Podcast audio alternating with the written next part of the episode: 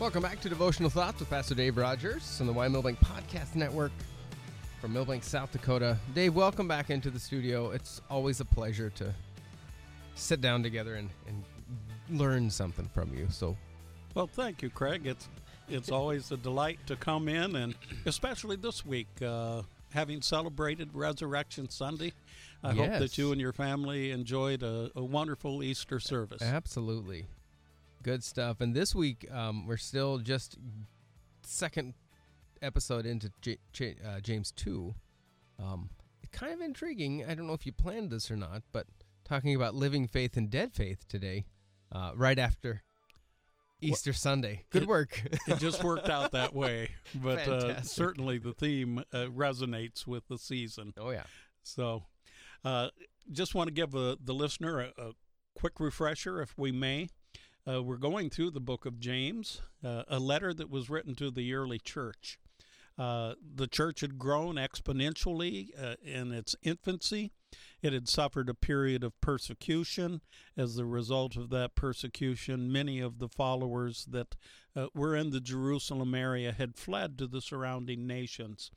James was the pastor of the early church in Jerusalem, and having a burden for these these folks he wrote them to encourage them and that's what this this letter this epistle is all about uh, something that i said uh, several weeks ago as we began this study is that the book of James is called the Proverbs of the New Testament because it contains some very practical instruction uh, to the the followers of Jesus Christ. And so uh, we are going to continue in our study, and I hope that the instruction we discover today is something that is practical to us. I'm going to be looking today at uh, James 2, verses 14 through 26, and I want to read that passage, if I may, out of the New American Standard Bible. Uh, and I would just invite you, if you have a Bible, to follow along uh, or to listen, because James is talking here about the importance of a living faith versus a dead faith, uh, and warning them about the importance of having that living faith. And so let's read together. James says, What use is it, my brothers and sisters, if someone says he has faith, but he has no works? Can that faith save him? If a brother or sister is without clothing and in need of daily food, and one of you says to them, Go in peace, be warmed, and be filled, yet you do not give them what is necessary for their body, what use is that? In the same way, faith also, if it has no works, is dead, being by itself. But someone may well say, You have faith, and I have works. Show me your faith without the works, and I will show you my faith by my works. You believe that God is one? You do well. The demons also believe and shudder. But are you willing to acknowledge, you foolish person, that faith without works is useless? Was our father Abraham not justified by works when he offered up his son Isaac on the altar? You see that faith was working with his works, and as a result of the works, faith was perfected. And the scripture was fulfilled, which says, And Abraham believed God, and it was credited to him as righteousness. And he was called a friend of God. You see, that a person is justified by works and not by faith alone. In the same way was Rahab the harlot, or the prostitute, not justified by works also when she received the messengers and sent them out by another way? For just as the body without the spirit is dead, so also faith without works is dead. This is somewhat of a controversial passage of Scripture, uh, and it's been a source of disagreement among theologians throughout the ages. The reason being is that it seems to contradict the teachings of the Apostle Paul regarding faith. We remember in Ephesians chapter 2, verses 8 and 9, that the Apostle Paul wrote, For by grace you have been saved through faith and this not of yourself. It is the gift of God, not a result of works, so that no one may boast. Yet here in this passage, James declares that faith without works is dead. Because of this seeming contradiction, Martin Luther, the great reformer, called the Epistle of James an epistle of straw. Uh, he he didn't like it at all. but of course, his theme was was faith alone. Mm. And and so this this just does not uh, fit uh, his model. Uh, and uh, as we look at it, we're going to find out that there really is no contradiction. Uh, in fact, as we look at it, we're going to see that James uh, discusses two types of faith in this passage. He talks about a dead faith, but he talks also about a saving faith. As we look at these verses, there are, there are just really three segments that that James brings out. And and the first segment is this is that saving faith is much more than a profession or empty words. It's not just the acceptance of a creed. Saving faith produces a life of obedience. Mm. It's evidenced in the lifestyle that is lived. Now, without going into too much detail, uh, a study of the book of Ephesians will also show that the Apostle Paul emphasized the importance of living a godly life. And that's essentially what James is speaking of here. So let's look closer at this passage. As we start in verse 14, James begins with a question. And the question is this What use is it, my brothers and sisters, if someone says he has faith but he has no works? Can that faith save him? Hmm. Now, that's an important question for us to wrestle with. Uh, something for us to research a little bit. I appreciate the fact that James was so gracious as to give us the answer in the next the next sentence because he he deals with the answer to that question in verses 15 through 17 as he presents a scenario that answers the question and let's look at what he says verse 15 if a brother or sister is without clothing and in need of daily food and one of you says to them, Go in peace, be warmed and be filled, yet you do not give them what is necessary for their body, what use is that? Hmm. You can say, I have great faith. But until you move on that faith, yeah. there is no evidence. We're going to develop that thought a little bit more when we get into the look at Abraham. Uh, but uh, let's just hold off on that for the moment. James goes on to say, in the same way, faith also, if it has no work, is dead being by itself. Jesus talked about the importance of bringing forth the fruit of mm-hmm. repentance. We were called to repentance because of his love, because of his sacrifice. But we follow it up not simply by believing, but by living a godly life, by taking upon ourselves His nature, His likeness. Uh, remembering the apostle paul said in galatians 2.20 i am crucified with christ nevertheless i live yet not i but christ lives in me and the life that i now live i live by the faith of the son of god who loved me and gave himself for me there's a transformation that takes place and that's what James is talking about here. He's not talking about just giving mental assent to faith. I have faith. Mm-hmm. He says, live it out, walk in it.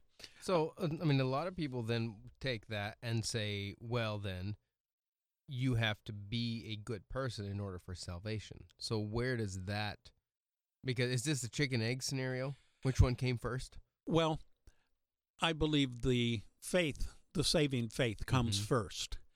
The accompanying works follow. Um, and certainly, when one has put their trust in Christ, there should be a transformation that takes place. So is it, I mean, would it be safe then to say that absent evidence of your faith, you don't have faith? Is that what James is saying here? It's not absent the evidence of faith, it's it's absence of works that testify to the faith. And maybe that's the same thing that you Mhm. just said. Uh, Yeah, I just used the wrong word. Yeah. Um, and and so they accompany one another. Works without faith isn't going to save you either. You know, uh, the apostle Paul. So just being a good person isn't enough. isn't going to do it. The apostle Paul in, in 1 Corinthians 13 talks about being a very generous altruistic person. He says if I give away everything that I have to feed the poor but I don't have love, Mm. it's just a bunch of of busy but busyness. If I give my body, you know, if I die but I don't have love, Hmm. it's a horrible waste. and so there are accompanying uh, elements that we need to consider here. Uh, let's let's look at just just the issue of faith. Uh, James is dealing with with someone who just might say, "I believe in in Jesus Christ." Mhm. Uh, there's there's a need for going beyond the creedal decl- declaration. Um, you know, how many people have and and James isn't referring to the Apostles' Creed because it came about several hundred years later, but let's use that as a model. I believe in God the Father, maker of heaven and earth, and Jesus Christ, his Son, our Savior. If I declare that, is that a statement of faith? Am I saved because of the declaration of the creed? No. I am saved when I say, I believe that Jesus Christ is my Lord and Savior, and there's transformation. And and and what we're talking about, or what James is talking about in the works piece of that, is that transformation that is being lived out and is visible. Exactly. In fact, uh, the closing scripture that I have here, when we get there, uh, kind of resonates along that theme.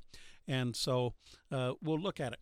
Uh, Jesus, you know, as we're dealing here with what James is saying, if uh, we see a brother who's who's in need and we say, "Be warned, be fed, but be gone," Mm-hmm. and don't do anything to meet the needs, we haven't done anything for Yeah. them. And our faith, I may have faith that they're going to be fed, but if I have it in my means to do to so, feed them. it's incumbent upon me to do so. If they're they're cold, and I say, uh, "Be warm," Yeah. Good luck. eh, good luck. You know, it's a little chilly out there. You may want to button that top button. Uh, Right. You know, it it doesn't Yeah. do them any good Mhm. and it's not evidence of our faith. Hmm. Jesus addresses the same issue, uh, and it, it's kind of a lengthy passage here, but it's in Matthew chapter 25, verses 34 through 46. Uh, and he's dealing with the, the sheep and the goats. Uh, but but listen and see how it it uh, kind of echoes the same thing that, that James is saying here. Reading with verse 30, uh, actually, we're going to start in verse 31. But when the Son of Man comes in his glory and all the angels with him, then he will sit in his glorious throne, and all the nations will be gathered before him, and he will separate them from one another, just as the shepherd separates the sheep from the goats. And he will put the sheep on his right and the goats on the left. Then the king will say to those on his right, Come, you who are blessed of my Father, inherit the kingdom prepared for you from the foundation of the world. For I was hungry, and you gave me something to eat. I was thirsty, and you gave me something to drink. I was a stranger, and you invited me in. Naked, and you clothed me. I was sick, and you visited me. I was in prison, and you came to me. Then the righteous will answer him, Lord, when did we see you hungry and feed you, or thirsty and give you something to drink? And when did we see you as a stranger and invite you in, or naked and clothe you? And when did we see you sick or in prison and come to you? And the king will answer and say to them, Truly I say to you, in the extent that you did it to one of the least of these brothers or sisters of mine, you did it to me. Hmm. They were compelled to meet a need Yeah. with what they had. Now, as we go on, he speaks to those who are on his left and he says, Depart from me, you accursed people, into the eternal fire which has been prepared for the devil and his angels. For I was hungry, and you gave me nothing to eat. I was thirsty, and you gave me nothing to drink. I was a stranger, and you did not invite me in. Naked, and you did not clothe me. Sick and in prison, and you did not visit me. Then they themselves also will answer, Lord, when did we see you hungry or thirsty, or as a stranger, or naked, or sick, or in prison, and did not take care of you? Then he will answer them, Truly I say to you, to the extent that you did not do it for one of the least of these, you did not do it for me either. These will go away into eternal punishment, but the righteous into eternal life. Hmm. In other words, what Jesus is saying and what James is saying here, there needs to be agreement between our profession Hmm. and what we practice. Our lifestyle should demonstrate Yeah. what we declare. Or to put it just as plain as I can, walk your talk. In verse 19, James shows the emptiness of simply declaring that you believe in God. Now, let's let's just recognize it's important to believe in God.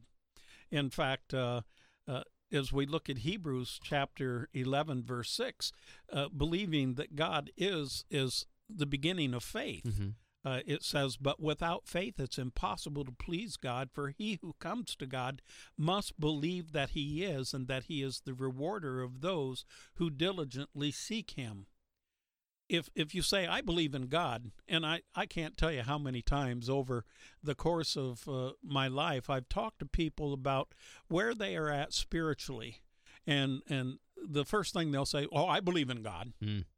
And they do so as though they've earned some merit badge or or they they you know they've discovered some great nugget of truth Or is it also the idea that if I say that, then you'll leave me alone? You won't poke at me? oh certainly certainly they it's a are protection. trying Is it's a protection method. they're trying to deflect Yeah.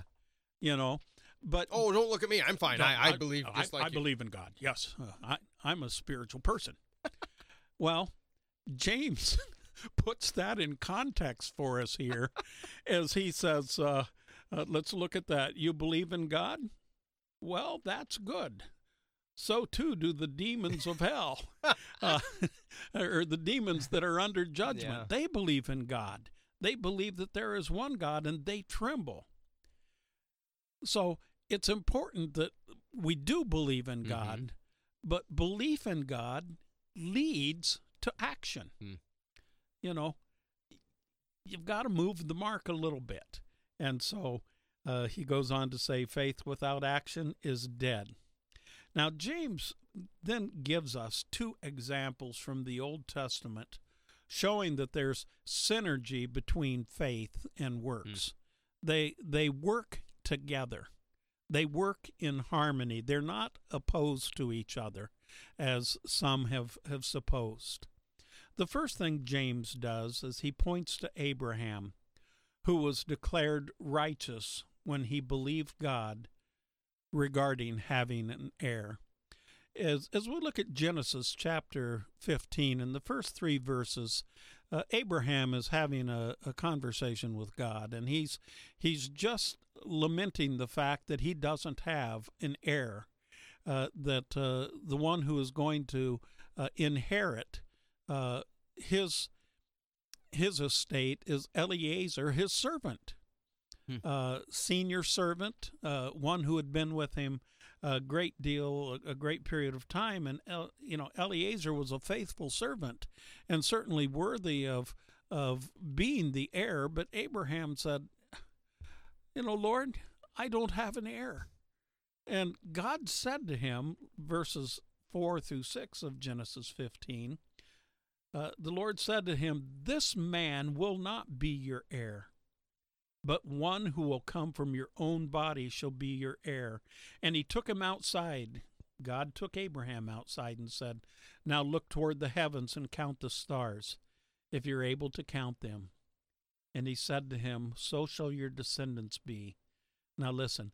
Then he believed in the Lord, and he, God, credited it to him as righteousness. Mm. He believed. That was faith. He believed in God.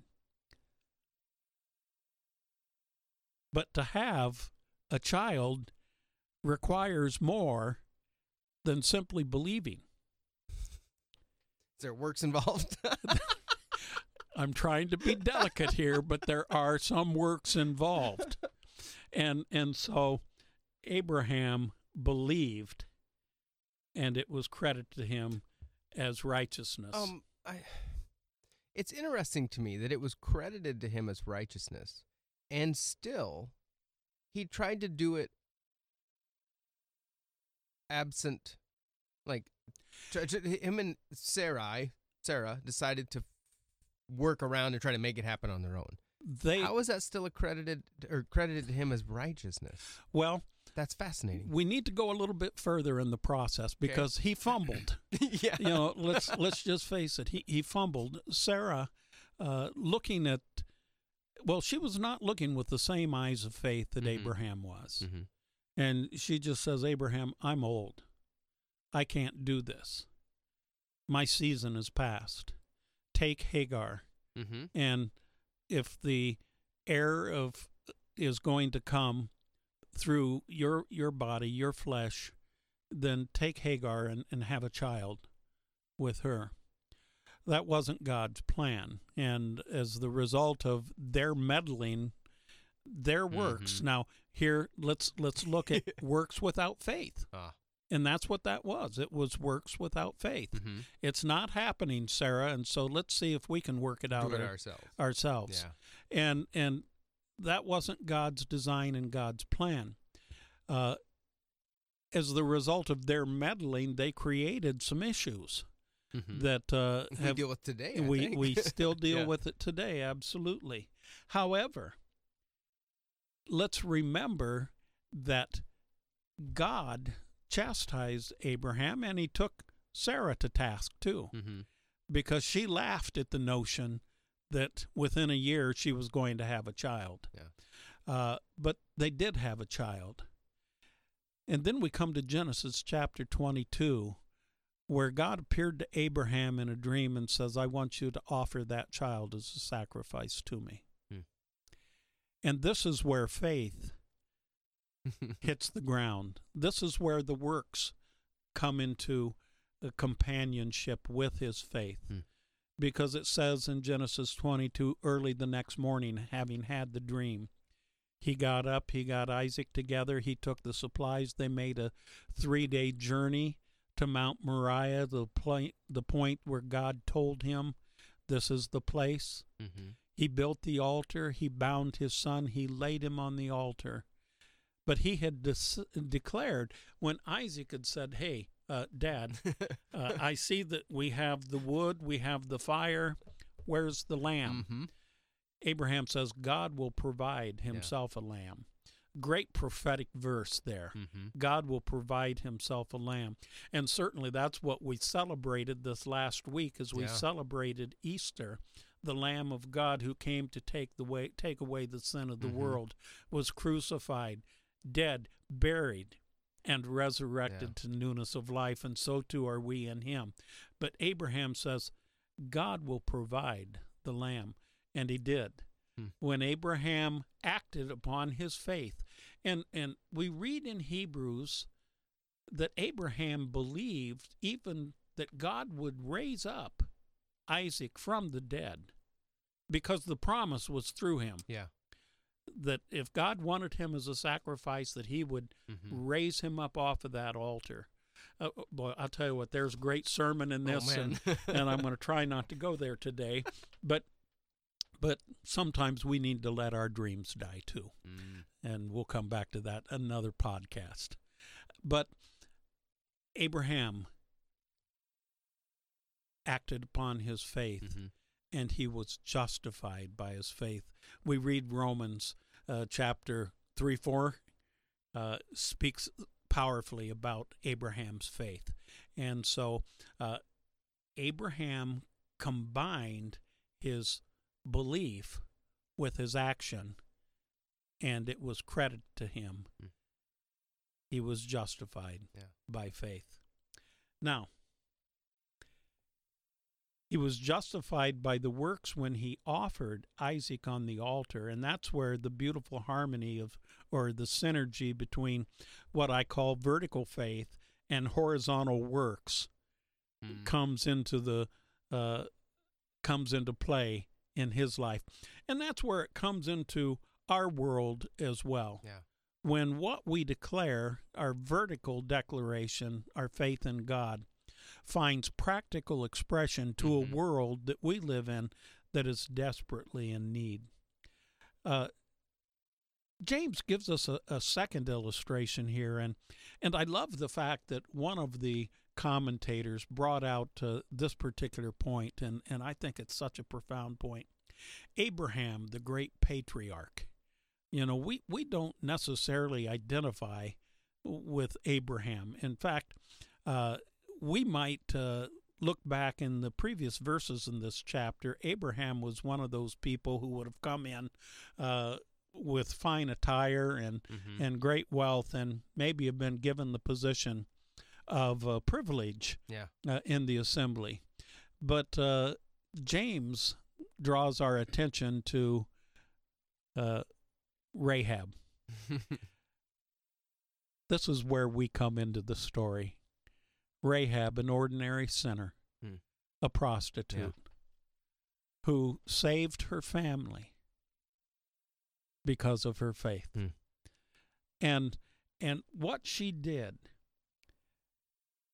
her works supported her belief. When these spies came in Mhm. to Jericho, you read what she said to them. And you can read about it in Joshua chapter 2. She said, We know what happened Mhm. when you came to the Red Sea, that God dried it up and you crossed over on dry land, and our hearts trembled. Hmm. We know that the Lord is with you, and we're afraid. and those spies said, If you'll help us, salvation will come to you and your household. She hid them. She let them down over the wall. She hung the scarlet thread there as instructed, and they said to her on the day when we come, If that thread is there, have all of your loved Yeah. ones gathered together because salvation will come to your house that day. Faith and works Mhm. coupled together. And it's interesting to see then how she factors into the great redemptive story. Yeah. Uh, so it, it's a beautiful story that resulted in the salvation of her household. And so, as we see this, what I'm simply saying to the listener today is this faith and works go hand in hand. You can't work your way into heaven, Mhm. But neither can you simply sit around and wish your way into heaven either. It's combining the two. Hmm. Uh, the question may be asked well, what about those who never have a chance to to do good works? Yeah. You know, maybe in that last moment of life, uh, they cry out to the Lord, Lord, have mercy on me. I'm a sinner. That's what uh, the thief on the cross cried out to Jesus. And remember what Jesus said to him Today you'll be with me in paradise. Uh, there's provision Mhm. in the grace of God. But as we walk the path of life as Christ followers, we can't simply sit on the sideline and let others do the Yeah. work. We have to shoulder the work of the cross Mhm. and carry it forth. Listen to these words of Jesus that I close with today. They're taken from the Gospel of Matthew, chapter 5, verse 16. Now, let me remind you just a little bit of what Jesus has, has preceded this verse with. He says that a city that uh, has light is you know you can't hide that light it's it's like a city that's set on the hillside you don't take that light and put it under a, a bushel or hide it Mm-hmm. under something else he says now in verse 16 your light must shine before people in such a way that they may see listen to this your good works yeah. and glorify your Father in heaven.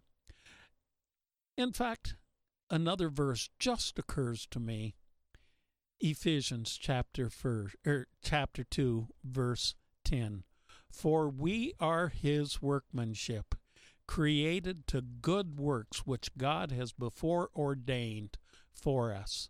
Mm. God has called us to works. Now, that's right on the heels. I've already quoted Ephesians 2 8 and 9. For by grace are you saved through faith, that not of yourself. It's a gift of God, not of works, lest any man should boast. For we are his workmanship, Mm.